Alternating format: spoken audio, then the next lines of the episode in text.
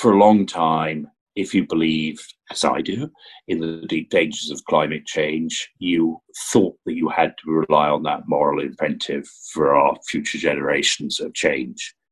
But the economics is changing so dramatically, so fast, that you know, the old world cannot hold out against it. And I actually think these trends are so powerful at the moment. And they are so, by definition, global rather than national, uh, that this is possibly, possibly the death cries of the nation state system.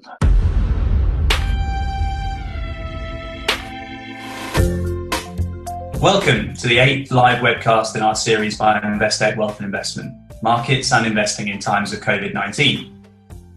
Our previous webcasts have been viewed by clients and colleagues across the globe, and we hope to see many of you again today. So, a warm welcome to you, as well as to those watching for the first time.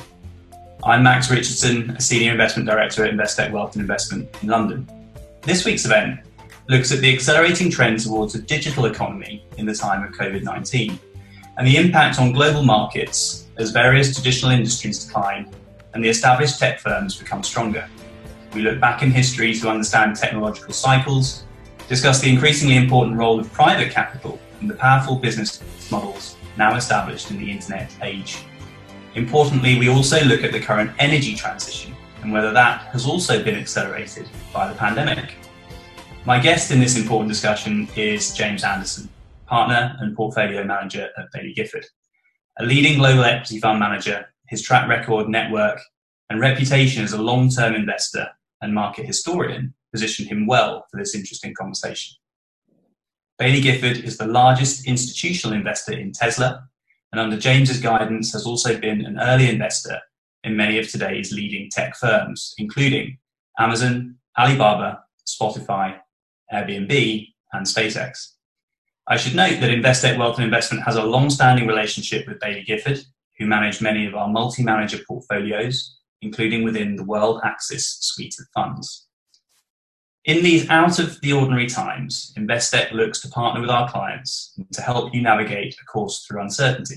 We do this by bringing together our own internal knowledge with external experts in their fields. James, welcome. I've been looking forward. I've been looking forward to this conversation because I think we're going to cover some really interesting topics and hopefully going to challenge some of the long-held assumptions and heuristics dominant in markets today. I always leave our conversations feeling energized to think a little differently about the world. So my, my goal is for our audience to feel the same today. I'm going to begin by asking a, a very short question, which is what is the most important thing that you have learned in the last three months? The most important development for me is that it's not what's in the news, Max. We can all, at a human level, be deeply concerned with the current environment. But as we sadly know, uh, this isn't market history, but it's history in the abstract. Um, there have been thousands upon thousands of pandemics over the course of human history. Uh, they are recurring events that sadly we had simply forgotten about, but were not unpredictable. You and I have often discussed Max um, Hans Rosling's work in the past. Uh, he, before his very sad and too early death, wrote that pandemics were the number one threat to the secret silent progress of humanity. And I think that's a lesson that's come back to it. So, with that preamble, I would say that when we look back on 2020, the critical development will actually have been a profound turning point, which is much more unusual than a pandemic. That is an energy transition. Uh, I think we will see 2020 as the beginning of the end of carbon. Well, that that's something that I certainly want to come on to and talk about uh, um, a bit later on because I think you know you're you're you're given your experience certainly with Tesla and obviously your research in this area. I think you're very well placed for us to, to have a conversation about that. And and actually, I wanted to talk about Hans Rosling a bit later as well. But since you mentioned him, Um, you know, perhaps I can I can sort of bring that that that question in in now um, because you know his his his his book um, was was was profound. Actually, it really sort of made me stop and think about the way that I view the world. Um, and you know, as you say, you know, he he died far too young, so it was it was very moving. Um, so I'm curious about the work that you did with him, and he was renowned, as you say, in his belief in the secret, silent miracle of human progress. That we're hooked on bad news, um, and that the world is actually a very dynamic place with lots of positive change. It's it's just that the media tends not to sell much of the good news. Um, so, um, could you just expand a bit more on how how you know that work? Maybe talk a bit about factfulness and how the work you did with him and your experience with him shaped the way that you think about the world. It's maybe if it actually occurs, though not mentioned by name in in in, in the book. Uh, he talks about coming to give a presentation to some of our clients, and a rather rude one of our guests uh, who didn't believe that countries could change or that progress was possible. But I, I think you're right in what you say underlyingly. It is trying to change your mental attitude around things. And actually, one part of that uh, is very much tied in to what he wrote about his own experience with the pandemic, which, of course, was going out to help with the Ebola crisis. Uh, and he gives a very graphic lesson in that of the difference that exponential growth makes to from additive growth. And I think that is not just key at bad times, but also in terms of understanding the type of growth that we've had to get used to. So it is understanding the dynamics of exponential change that really matters. And that secret silent miracle that he talks about is about that underlining tick-tock of change that you see um, and how you mustn't interrupt that in a sense by putting arbitrary headlines or arbitrary time, time frames around it. It is cumulative. And I think you would agree that that is actually critically important in thinking about investment too. So, you know, I think almost everything he says has actually not just been intensified by going through this crisis, but actually explains much of the change that in your introduction you talked about in you know the, the underlying hypothesis one needs to have to understand the economics and the corporate sector of, of, of the world we live in. So yes, I, I, think what we what you've described there is a, a, an important point that human brains struggle with, and that is this concept of nonlinearity and positive feedback loops. Yep. Um, which of course is really important in understanding, um, you know, the opportunities around uh, the growth companies available at the moment, as well as the threats and the dangers around things like pandemics as well. Um, and I think that brings me quite neatly on to, you know, with sticking with this theme of perhaps unconventional thinking um, or challenging traditional thinking. You know, c- can we talk about some of the other lenses through which you view the market?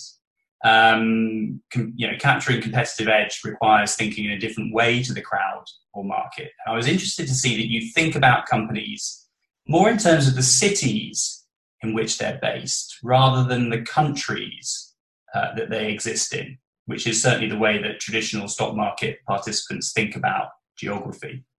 Uh, and I think that's a good example of viewing things differently. Can you describe the cities phenomenon and perhaps um, how investors can incorporate a more diverse um, range of sources or set of mental models into their processes. I, am actually genuinely, Max, pleased that you brought up the cities one because I, I think it's such a simple type of example. You know, in many ways, I think people shy away from some of the more complex mental models that we may even come, come, come on to. But this isn't a hard one for anybody to understand. We, we all know that the ethos of cities we visit is very profoundly different. And I don't think it should shock us that that feeds through to the workings of the economic system in each area you know, take the most famous example or the most directly relevant example, but one so well known, I'll just mention it and go on, you know, I, I, there are plainly in Silicon Valley direct, direct links with the 1960s counterculture in the way that people think, and that that makes it a very different uh, position from London or, or New York. But yeah, it, it's actually turned out this to be a very fruitful theme for us in deeply practical ways.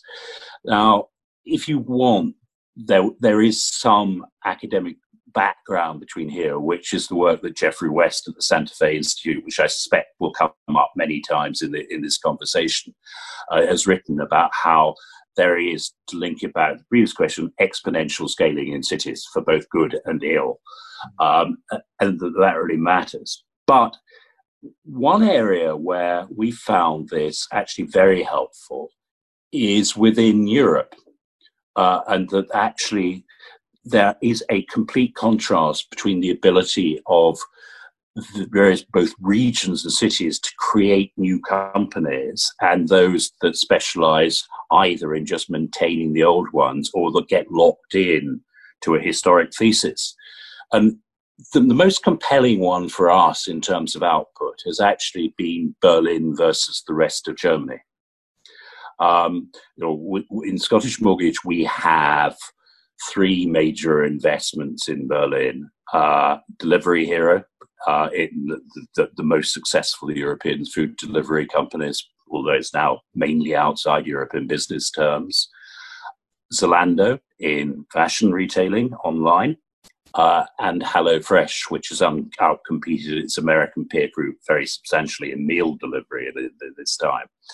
Now, I think it was obvious in all those cases that those companies were marked by a much less hierarchical, much less formalized, much less incremental form of business than that practiced in Munich, Frankfurt, Hamburg, or wherever else. And I, that plainly has altered the way these companies have thought about growth and their ability to see outside their own world in turn.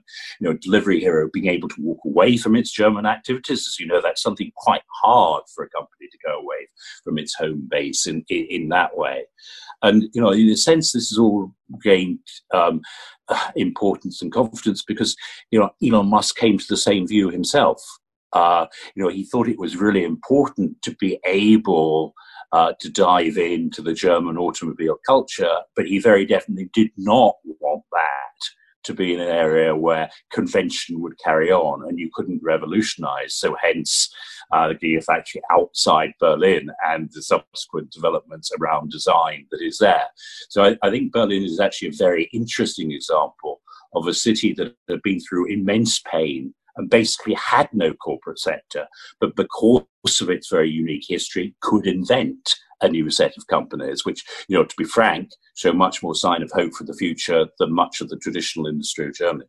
And I suppose if we look back through history, then you know, history is is we can point to city states that were incredible successes, like Venice, for example, um, and, and, and, and, and, or certainly important cities that, that thrive for a long period of time, either because of geography or because of you know various different reasons. Um, and um, uh, you know, Geoffrey West's work, I think, points out that whilst humans and most organisms and certainly companies tend to thrive and then die, eventually cities actually are very hard to kill. They tend to last for a very, very long time. So it, it, I thought that was a really interesting um, way and, and link that you, that you made there. No, absolutely. Um, and whilst I've often thought that Venice would be an intriguing place to run an investment management firm from, the more practical experience I do, because I think it embodies what you say about the or what you know, Geoffrey West says about the continuing nature of cities and their ethos. I spent two years in Amsterdam as a base for what I was doing. And, you know, I found that absolutely intriguing because there you can move from the example of the Dutch East India Company, which by sheer good fortune, well, that's perhaps an exaggeration, but mostly by good fortune, there are astonishing uh, archives detailing every single thing that went on. Now, here you have the first capitalist company, which basically invented the rules of the game but that actually is arguably the most successful capitalist company, company of all time, moral issues outside. You know, the first 40 years of the Dutch East India Company, the annualized return to shareholders was greater than that it has been in Microsoft in the near first 40 years of it, its history. You know, I, I, I think these, the, these issues are, are profoundly important and they color what still exists. Now, I think if you look at the companies that are based in Amsterdam um, that have thrived because of that, partly because of that, you can see that heritage. So, you know, Adyen, in terms of revolutionizing what's going on in finance, is still located or is increasingly located in central Amsterdam um, Booking.com uh, similarly. And I think you can see this willingness to engage with the world and at the same time accept change that was a deep characteristic uh, of Holland in the 17th century. There are then, of course, regional variants of that outside Amsterdam itself, which are, are very intriguing, but I think probably I need to restrain myself from talking about it this, this juncture.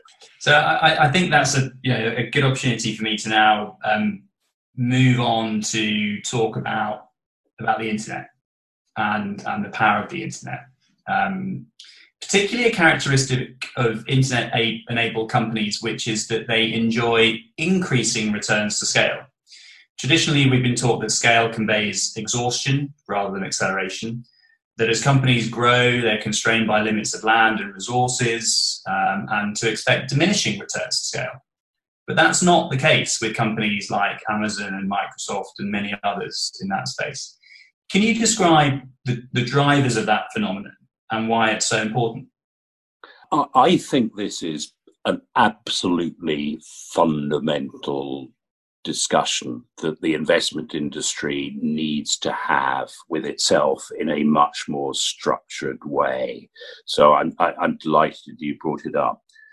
And I think the way I would approach it is that the seminal work of this time, Brian Arthur, but still connected with the Santa Fe Institute, wrote about increasing returns to scale.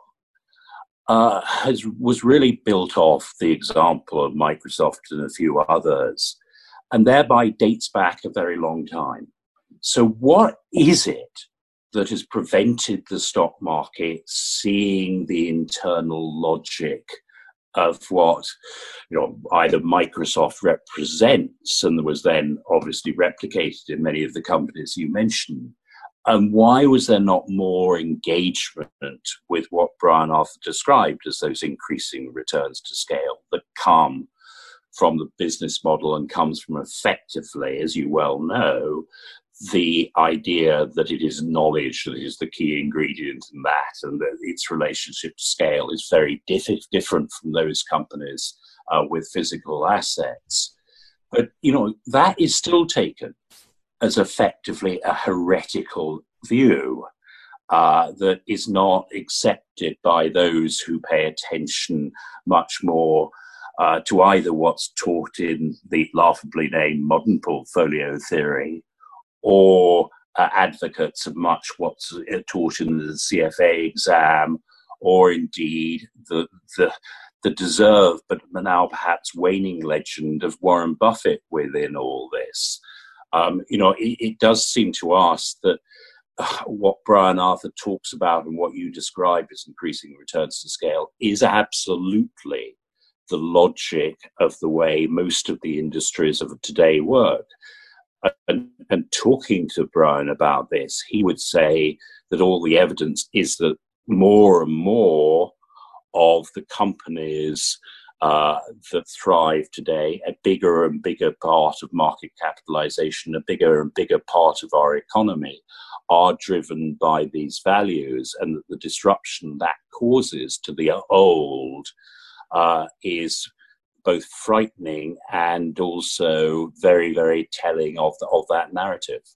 The, the, the way that I think about it in a very sort of simplistic, perhaps slightly ignorant way is, is that in, in traditional industry, if, if you took a, you know, a, a, a big ticket item like a car, we all know that if you drive it down the road from the showroom, that it, it diminishes in value immediately. Um, whereas products that are on that, that Amazon, you know, um, have, for example, the more they're used, the, the more valuable they become because of the data and the, the, the way that they can then change and improve the algorithms that are used, be that in search with Google or, or e-commerce um, by Amazon, just as, as, as, two examples. And that that in that's sort of you know, I think a helpful way to think perhaps about um, you know, yes, or, or, or perhaps you know uh, perhaps one reason or, or though we deeply admire the way the companies revive, we're not shareholders in Microsoft, but perhaps that makes it, you know, in some ways an even easier example to, to talk about in this context, which is that, as you, as you obviously know, the cost of replicating one piece of software is very marginal. Um, so whilst you know you may have to put this huge effort in first in research that goes through the P&L, and hence you accept that the company may lose money at the start. What you're left with is an immensely profitable business in terms of the gross margins on any replication of that. And I think that model does three through, in, as I was trying to say, into some businesses that, in a sense, uh, are, are, only now coming to prominence and perhaps helped by, by, by, by, the pandemic in that sense. So, in a sense, that network effect implied by it, that ability to have set up the systems, etc., also rings very true of the food delivery companies such as Meituan and Delivery Hero that we alluded to before, too. So, you know, I, I think the challenge in this is how many of the businesses of the future, how much of the market capitalization will obey the laws of increasing return to scale um, versus how much will be, as you say, on the traditional model that Henry Ford would have recognized in, in, in what's going going on. And it still seems to me, and this is, I really do feel frustrated by this, Matt. So, you know, I think somehow people regard this as naive optimism um, and hanker back to the days of Ben Graham and Warren Buffett's prime in, in, in, thinking about economics. And that's just not logical because it does not explain, uh, absolutely, as you and Brian Arthur would say, the outcomes in these industries. Uh, and I, I, you know, I, I personally feel that somehow and you know, I almost turned the question back to you. We blocked the process of learning in stock markets. Now, you know, I, I think historically, if anything, stock markets learned too fast, which is what very often created bubbles. And you know, if you think of the late 1990s, the way that people adapted to a new version of what value was, what growth was, etc. Yes, it was accepted, excessive, but it had a kernel of truth. But what's happened? Was it just that experience? Or somehow have we hardened the limbs of stock market adaptivity? And I, I fear that is what's happened. I think so many people have been brought up and educated to say uh, that we know value always will out uh, we know that there, the risk can be defined as volatility around an index rather than permanent destruction, and, and all these ingredients. And they simply have not allowed their brains to observe reality. And you know, I, I have to say that I think that the CFA carries a very, very great burden within this because, you know, I think fundamentally it's the most successful middle class trade union in the world. And yet it teaches you a set of doctrines which aren't actually explanatory of what goes on in the stock market. Um, you know, once there is a set of nostrums which you have to believe to become qualified, um, doesn't it carry dangers? I, I, I, I think it does. I, uh, yeah, I, I, suspect that that is the nature of paradigm shifts. That, that it takes uh, it takes a long time for people to mentally do that shift. But that when it happens, it happens it happens quickly. I suppose one of the fundamental changes, and I'd be interested in your thoughts on this about um, the nature of our economy and the evolution of our economy at the moment, is that, that, that historically the economy has been underpinned by by scarcity. So by by by by shelf space in supermarkets, by land, by advertising space, by film and TV programming, um, but the the or by simply how much physically you could carry out of the store having having purchased it. But but the internet is characterized by abundance, and Ben Thompson writes a lot about yeah, this yeah, on yeah. and about how how uh, Amazon has infinite shelf space. Um, you know, land is therefore no, no, no longer the constraint that it was. Netflix allows us to watch any film we want at any time we want. We're not constrained by, um, you know, the BBC putting on a show at a certain time. And, and that is a fundamental change that people are experiencing, but perhaps haven't linked to stock market returns yet. I, I, like you, I would cite Ben Thompson. I think a, a, very good example, which I believe was one of his, was in the progress of, of Procter and Gamble, uh, which you know I think both follows his lesson, but also I, I will try and add one, one, one element to it too, uh, if I may. So Procter and Gamble, founded in the 1860s, grew double digits each decade until we got to the present decade.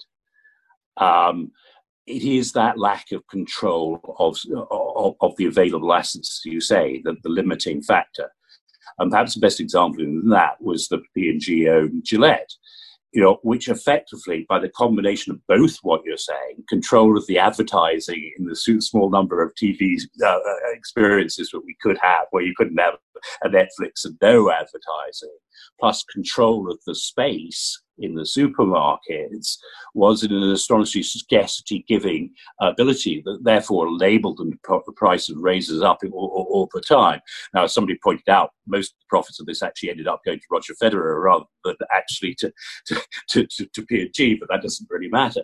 But isn't that also another part of this, which I think is having its slight revenge on us at the moment? Um, and, you know, we may well come onto it in a different guise. But, you know, effectively scarcity has also been imposed on many people in Western society because of the level of inequality. Uh, and, and, you know, I, I, I, think the mental models of how, you know, in some of the writers about imperialism, like Hobson went on about this, is also a counteraction. And I think we have these joint trends. We have the internet providing huge potential supply, but we have the way the, the economics of the system has been run at state levels has been limiting the number of people who have this disposable income. Uh, and, you, you know, we can come back to whether that part of it will also change. So I think taking that a step further and just talking about how stock markets think and, and, and learning as well, um, I, I, want to ask you how important it is to be a historian to be a successful investor. We've talked a little bit about history already, um, and I don't just mean a historian of, of economic events in isolation, you know, becoming an expert on, on, on the Great Depression, for example. But I'm fascinated by the concept of technological cycles or revolutions and how they've played out in the past um, from the Industrial Revolution to the mass production era with the adoption of electricity, of course, now we're in the information technology age. Are there lessons from previous long technology cycles that can help us to better understand where we are in this cycle and what's required to understand the current paradigm shift a bit better? I, I, think that's absolutely right. I mean, there's a, there's a danger for me here in that I'm at least a, a semi-trained historian, um, so I would have biases in these directions. But you know, I think we, the, what you're saying has certainly been a, a deep help to us, even if it mustn't be allowed to become the sole mental model. And you know, I am constantly surprised that, in that sense, that, that that's no more recognised because the dimensions have changed rather than that we live in a moment, which is so often what's presented to you in day-to-day commentary of the markets is there. And you know, in that sphere again, uh, I would say that trying not to rely on our own knowledge, but to talk to people who are way cleverer way more steeped in deep historical and technological um, knowledge about this is really important to investors. So, you know, I mentioned in this context to two people. Uh, the first one would be because it puts in a really long-term time context, which is particularly important for the energy issues I think involved. Ian Morris, uh, British archaeologist by start, who then made his way to Stanford and wrote a book that I suspect you you know of called Why the West Rules for Now, uh, which introduced many of these themes of deep change and how we need to think of them. But more recently, in a series of lectures, uh, one called, uh, gosh, I'm going to get the name of it wrong, but if foragers, fossil fuels, etc. Um, uh, um, and foragers, farmers, and fossil fuels. Um, it, and, and in that, he's pointing out just how rare these structural changes in energy are and how they influence our values um, and, and, what one needs to read from that. The other one, perhaps a, a more predictable one, but nonetheless very important from, from, from I think, just basic understanding. Uh, Carlota Perez, um, uh, Technological Revolutions and Financial Capital. It's written several um, years ago, but uh, does describe precisely the links that there are between the workings of the stock market and how you generate change. Uh, that at times bubbles can actually be useful, but as she says, you don't get bubbles when you want, need bubbles. Um, and at the same time, uh, that you have to move on, as in a sense as I was trying to allude to, from this existing um, current terrible danger we're in that we have these deep technologies, but the future is so unevenly distributed that the bulk of the populace does not benefit from them. Um, and you know, she would see that moving on from it being an elite who benefits to the whole population, that build out period as being absolutely what you need for a golden age. Uh, I've been talking to her quite a lot uh, in the last three months and you know, I, I, your your viewers might be interested. She is increasingly confident that the old has become so unsustainable that actually change is going to happen in a beneficial and potentially golden age fashion at this juncture. Although the next few months will be absolutely critical in whether we get there. So, so I think that's a really you, have addressed the point. I think I think perfectly because. Um, she she talks of when in, in that book she writes about different phases of technological revolutions and there's the eruption phase which i guess in this cycle would have been from the late 70s through the, the 80s and then of course we had the the frenzy stage which was late 90s early 2000 which was when you know, it was a time that we now associate and call uh, the the tech bubble and the bursting of that bubble. And, and, and i think many investors going back to you know market psychology and experience and learning many investors were scarred by that experience but perhaps don't appreciate that it was a necessary phase in this cycle to allow us to do what we're doing today. You know the reality is that the, many of the businesses that sunk the fiber into the ground that allow the internet to function the way that it does went out of business but it was a, a, a, an amalgamation of technology and financial capital that is common and also necessary for then the later stages of the cycle to play out. And perhaps we can bring that to life by talking about you know the likes of Amazon, Apple, Google, uh, Netflix, the FANG stocks, who now are you know they they emerged through the early 2000s yeah. to benefit from that investment and to now dominate. Yeah, I mean, I, I, not everything he says or does that I would approve of, but I think you know Peter Thiel actually captured this extremely well in Zero to One. That you know the late nineties were both a peak of stupidity and a peak of absolute clarity uh, about what needs to be done. And there is something very strange, and almost refers back to history, Max. I can't remember whether I've said this to you before, but there are so many books written about that era that stop somewhere around 2003 and don't do what you're saying at, at all of you know we were cre- we in that period had created partly through a bubble uh, the foundations on which could later build and the fact that you know actually if you'd held a basket of stocks from the late 1990s uh, as long as they include some of the winners you talked to now, it's not done badly. After all, the Nasdaq is double the level it was then. You know that's very different from from the great bubbles of the past. That you know either you never get back to, like the Japanese stock market, or you know it takes literally centuries to get there. Um, so you know there's a very peculiar narrative that's been written that somehow the world stopped and stock market stopped and economic progress stopped around 2003 when you can tell this morality story of you know it having been a terrible and evil bubble and, and I, I, think that that's a, a, great intro to the next sort of concept or question that I've got, which is um, around the Hendrik Bessembinder data. Yeah. And I was I was surprised to discover that stock market returns are overwhelmingly driven by a small number of exceptional companies that drive long-term wealth creation. Um, I think you know going back to our our goal at the beginning of the conversation to perhaps challenge some of the um, the the assumptions in markets at the moment that certainly does. um, that the majority of stocks since 1926 in the US have lifetime buy and hold returns less than one month treasuries. Um, now, Hendrik Bessembinder, based at Arizona State University, I know you're familiar with his work. How, how has it shaped the way that you approach investing today? Oh, a very, very great deal, Max. But I don't mean this to sound in any way arrogant because it, it, it's really not meant that way because we were looking for an explanation. Because what happened first was that we kept noticing, almost regardless of what type of portfolio they were, how embracing of extremities they were, um, that your performance was always dominated by the top three to five stocks. Nothing else really mattered. It did all even out. And so we went looking for something to explain this. And that's when we first came across Hendrik Bessembinder's work. Um, we have done a lot with him since. But I think almost the challenge is even greater than the way you described it, large though that is in itself.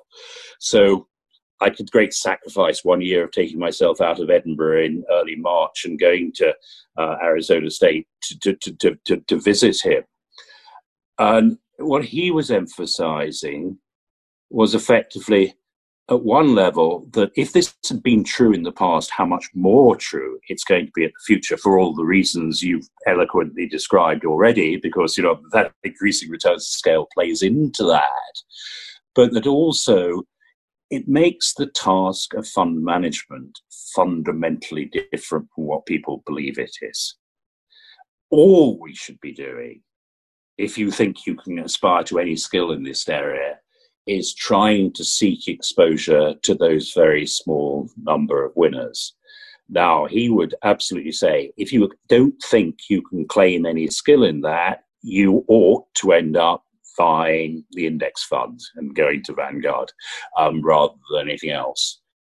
But that if you think you have good skill, you should confine yourself to those companies that have the possibility of those type of exponential turn because even owning one of them uh, will transform the fortunes of your clients and he then goes deeper and says look i can't prove this but that he thinks there are defining characteristics of those sets of companies that you ought effectively to use as a qualitative screen in what you're doing now those are uh, outcomes and, and validations that I think fit in absolutely with what you've been saying. So he thinks the single most important starting point is that you should have an unlimited, if you like, total addressable market, uh, a modern phrase for, for something that's always existed, and that that shouldn't be either definable nor defined.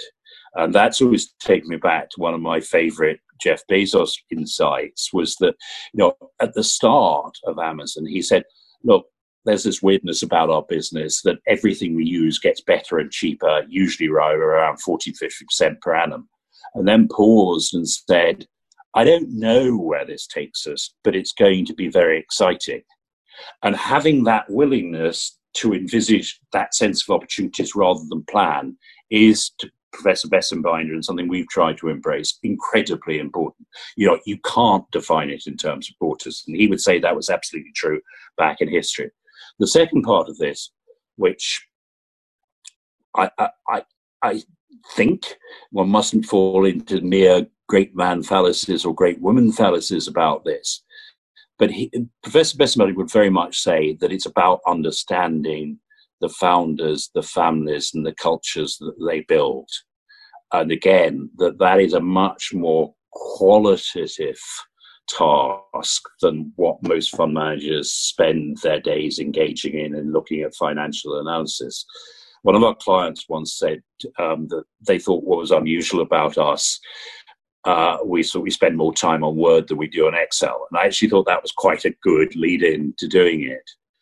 It also is to go tie it back into something we were talking about a few minutes ago, a complete reversal of what's been thought to be investment and what again is encapsulated by Warren Buffett. So if Buffett says that rule one is don't lose money and rule two is don't forget rule one, I think that that's completely wrong. And I think it's wrong for the reasons that Bezos yet again has explained. That, you know, success in a business is not like success in sports. Uh, as he says, you know, you can hit a home run in baseball, you get four runs. You hit a home run in in, in business, and you make a thousand times your money at least. And therefore, you should accept failures because failures don't matter as long as you're having winning. Or if to, to, to the last attempt to, to try and elucidate that, sometimes Professor Bessembinder puts up his findings and asks people, you know, what these outcomes describe.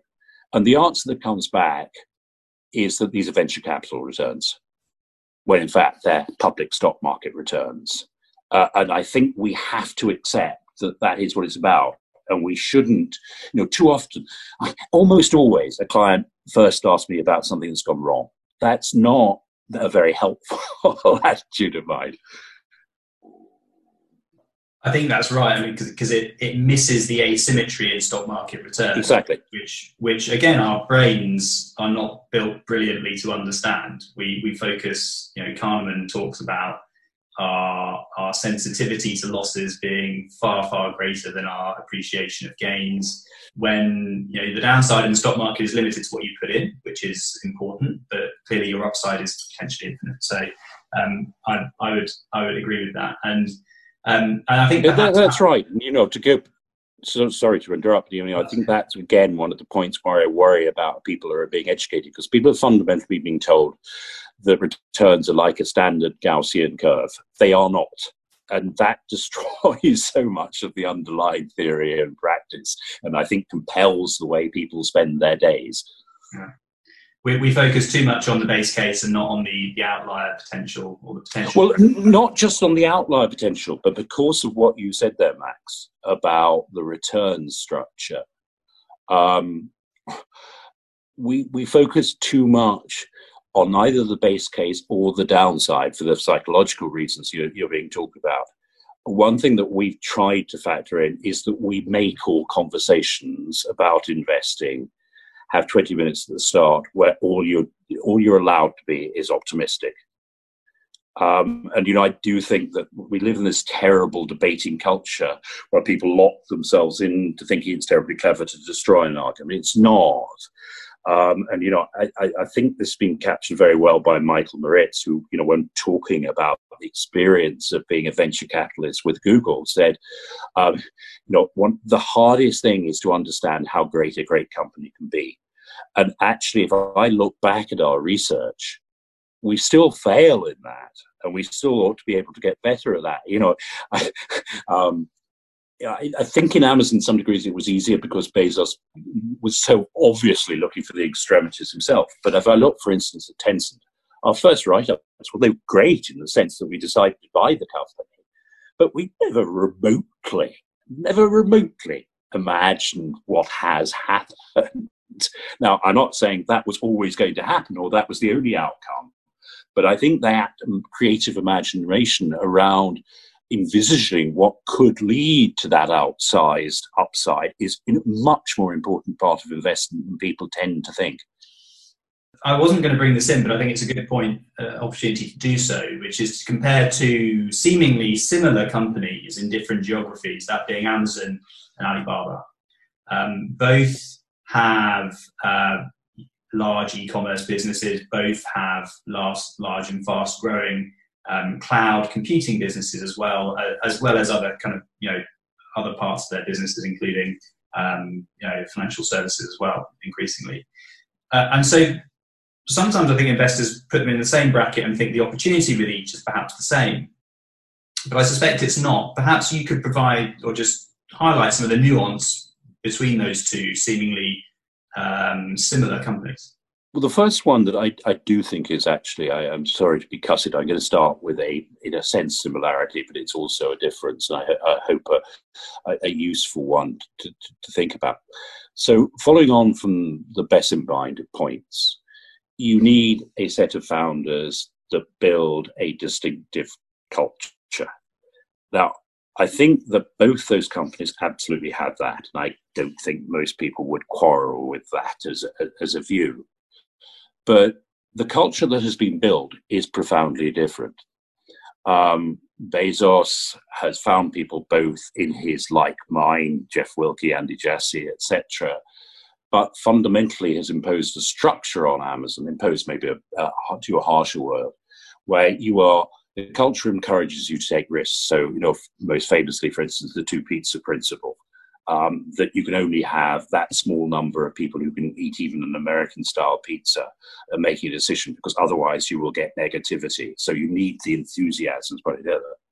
Now, Alibaba, I think, interestingly enough, is more about the partnership culture. They spent a long time explaining to us, and they were rather positive they needed to explain it since Gifford is a partnership too to us at the time of the Republic. That meant that they could always move on generationally.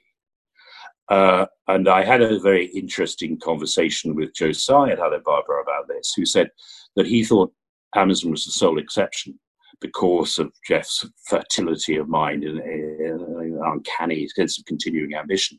But that if you are Alibaba, you constantly hand on to the next generation.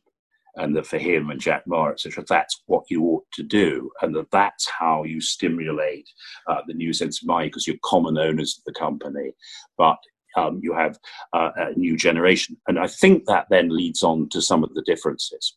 So if you look at the new leadership of Alibaba as a company, they are people in many cases who've been weaned on the deep importance of financial um, and of revolutionizing finance. Now, part of that is because you know Chinese banks, etc., were not very well equipped for the modern age, but it is incredibly striking um, how much more important that is uh, to the Chinese big two than it is to their American peer groups. And I think thereby, you know, your very narratives and experience inside the company combined with the domestic reality can take you in incredibly different directions. Um, and, you know, equally on the other side, the software industry, certainly at the enterprise level, is so much more significant in America that although I think it will gradually climb in cloud terms um, in, in China, that is not the current reality of the situation. And hence some comparisons between uh, AWS and Alibaba Cloud um, may not be helpful. So I think you do end up in very different places. But you know, I, I, think the consequences of that will be huge over the next 20 years as we think which next which of the next industries to be to be truly changed and disrupted.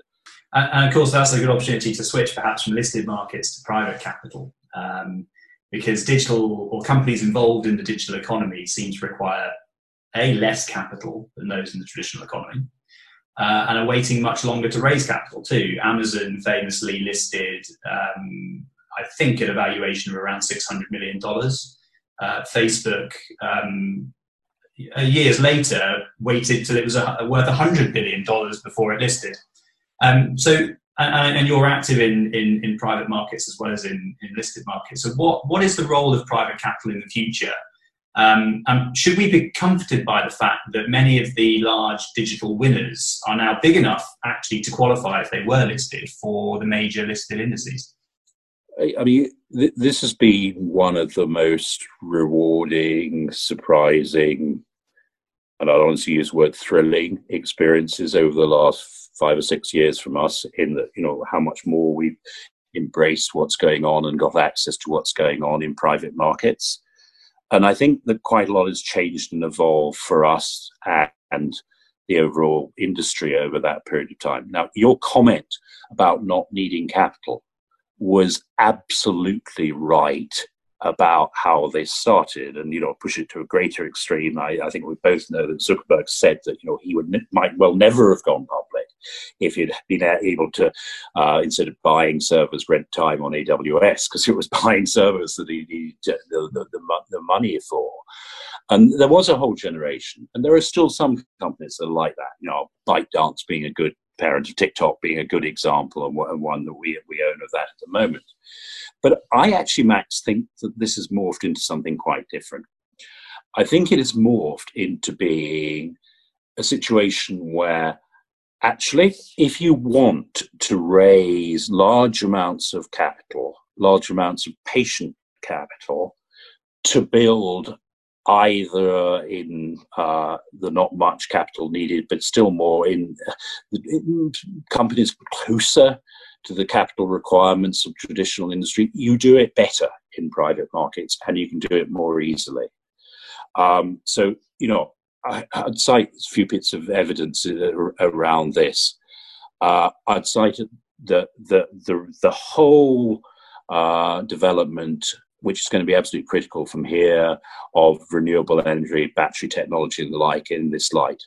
Uh, we are currently talking to a large number of companies with extreme ambitions in this area uh, who need capital to build factories and to do the procurement. You know, this is big money capital. And, you know, I think you also see that in the reverse of why Musk wanted to take Tesla private. It's because building companies in public markets is incredibly difficult. Capital markets don't function as they did in, in the Holland Amsterdam of the 17th century. They're about extracting money, it's extracting dividends, share buybacks, etc., um, rather than creating. And I had, you know, pushed this to an extreme very interesting um, discussion with Andrew Lo uh, of MIT, who spends a lot of his time on healthcare innovation. And his view was that actually one of the big problems about healthcare innovation was that there's a history of biotechnology companies going public very young and when they still need capital, and that this is actually very, very dangerous compared with the industries we've been talking about, because they then get trapped in the public markets phenomenon of quarterly numbers and having to concentrate on one one project rather than taking the overall platform approach that they ought to be. So, you know, I would push this a lot further that I think it's gone from being these companies didn't need capital. To many of them now need lots of capital, but get it better and from better people. I mean, wouldn't you rather have Andreessen Horowitz and Sequoia and Bill Gurley and people as your shareholders rather than many of the public markets? None of us, of course, would dream of mentioning the, the people we wouldn't want on the shareholder list, but you know, I, I, I think you are better backed in these areas, and I think there is a very real chance that in 20 years' time, all innovation will effectively done in private markets. And you know, it will only be when you come out at the end of this tunnel and people want to realize it in some form. Um, will be when companies are totally mature and not very interesting. So, you know, my view would be that over the next generations, this may get much more acute rather than it being simply something that's happened for a few years. So, so let's talk about energy. The, the fossil fuel sector seems to be gradually accepting that the transition towards cleaner sources of energy has been accelerated by the pandemic and is beginning to put through significant impairments. We've seen this week yep. major oil integrated oil company impair its fossil fuel assets, uh, lower its long-term assumptions for the oil price. Typically, energy transitions take decades, uh, multiple decades, to play out. But could this transition be an exception to that rule? How close could we be to a greener future and the disruption, perhaps, as you've alluded to before, of the fossil fuel industry? I think the physical building of the infrastructure will still take um, a decade or two, would be my, my, my honest projection of it. But I, I've always felt wary that people therefore say it's not a stock market issue because, you know, in that sense, the stock market is is at least good about preempting and noticing in advance. And as you say, we're now getting these very concrete symbols from uh, the old. I, I'm at, though, I'm intrigued at two elements of this. Firstly, again, why all the academic and scientific and practical wisdom was telling us this was going to happen, yet people didn't take it seriously for a very long period of time. Um, now, when we started paying a lot of attention to this area close to a decade ago, and you know we were probably rather too early, um, but you know two or three years too early, and you know back that up, we've been a shareholder of Tesla since 2013. Uh, it seemed to us that these trends were very firmly in place. Um, at that point, we surmised that the whole gamut of solar, wind, batteries, storage, etc., was having a learning rate of somewhere between 15 and 25% per annum, uh, which is what it displayed already. Um, as you're, you're certainly well aware yourself, one would think that as more capital got applied, that learning speed or learning rate to be replicated probably should be improved. But the recent data is really pretty amazing on this front. Um, we are in solar in particular now talking of learning rates of close to 40%. Now that gets you there um, very quickly and may indeed accelerate what you're talking about here. But I'd also say there's isn't there a question of possibilities and probabilities here? I mean, it seems to me that both the practical experience and the academic one, again, we spent a lot of time with the Santa Fe uh, in, uh, Institute's um, insights into this, and particularly a lady called Jessika Trancik, who's written, written a lot about this. Um, you know, what probability confidence level would you put on those? I think when we started, we sort of thought, well, if you come in within the 15, 25% range, we've got a 75% chance. Don't know when this therefore uproots the world, but it will at some point. I think given that we've had 10 more years of experience of it, we know it's accelerating, we know the capital availability is there, we know the plans of the companies in, in, involved. Um, you know, isn't this above a 90% probability of happening? Now, that seems to me incredibly advantageous from an investor's point of view and incredibly hopeful for the world, rather more importantly. You know, as you well know, most investing bets are at best 55 45 decisions. If you've got a 90% plus probability of something really significant happening, that seems fantastic for, for, from, from our point of view. Um, so, you know, our confidence that this is happening has become a great deal stronger. Uh, and, you know, again, we're sort of puzzled as to why people find it so difficult to adapt to it. Um, yeah, and I think it will absolutely dominate our lives. And, you know, again, to go back to Ian Morris, it's not just the direct effects. The whole nature of our society is likely to change. You know, he talks in terms of could cities be 100 million because of this. On the other hand, it could go the other direction. Um, and because power grids will be so much more distributed, you know, you may just be taking the battery power out of your Tesla. Um, you know, can it change the nature of society? I mean, I don't, again, think we know precisely how it will, but I think the dimensions of this go a long way beyond, you know, BP writing off a few things and the value of Tesla being um, higher than other car companies it, it strikes me that the opportunity that the, the shift is happening. It's happening perhaps quicker than many people thought it would, and that there are clear opportunities, perhaps with higher probabilities than we're used to, but clear dangers as well for traditional industries exposed uh, as well. I'd like to finish, if I if I may, with a question from one of our clients, um, which is as follows. Administrations like Trump in the US and Johnson in the UK seem to indicate a reversal of a long standing global trend towards globalization. The advent of COVID 19 has only exaggerated and magnified this trend. How do you reconcile the acceleration of digitization with what appears to be a trend away from globalization, or is it just an anomaly? Well, firstly, we've accepted for a good 18 months now that the rift between China and America uh, is very deep, not going away, and will reverse, as your question implies, globalization. You will have two spheres of influence, you know, to in the terms that we've been talking about. Instead of there being an ultimate battle between Alibaba and Amazon for dominance of the e-commerce world, they'll each have their spheres of influence. Um, and you know, I think they're deeply sad um, but I don't think that's going away. And that's well beyond Trump, if my reading of the American defense and foreign policy establishment is, is anywhere near correct. Um, I don't actually think, though, that they can prevent it. And, you know, I don't know whether the politics therefore change around or not. You know, I, I would link it back to what we've just been discussing about energy max. You know, for a long time, if you believe, as I do, in the deep dangers of climate change, you thought that you had to rely on that moral imperative for our future generations of change. But the economics is changing so dramatically, so fast, that you know, the old world cannot hold out against it. And I actually think these trends are so powerful at the moment.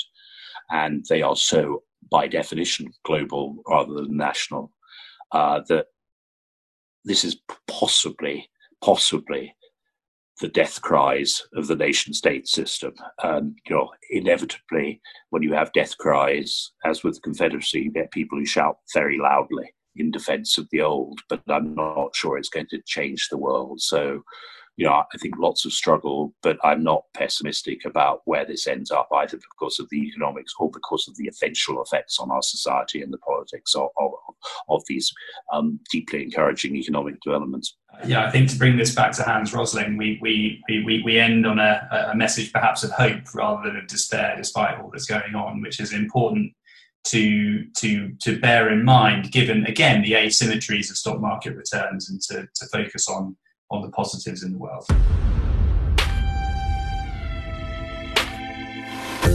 James, I'm enormously grateful to you for, for your time today and for joining me for what's been a fascinating conversation. I'm sure that we have achieved our goal of, of allowing our audience to, to leave perhaps um, thinking a little differently about the world um, and look forward to speaking again soon.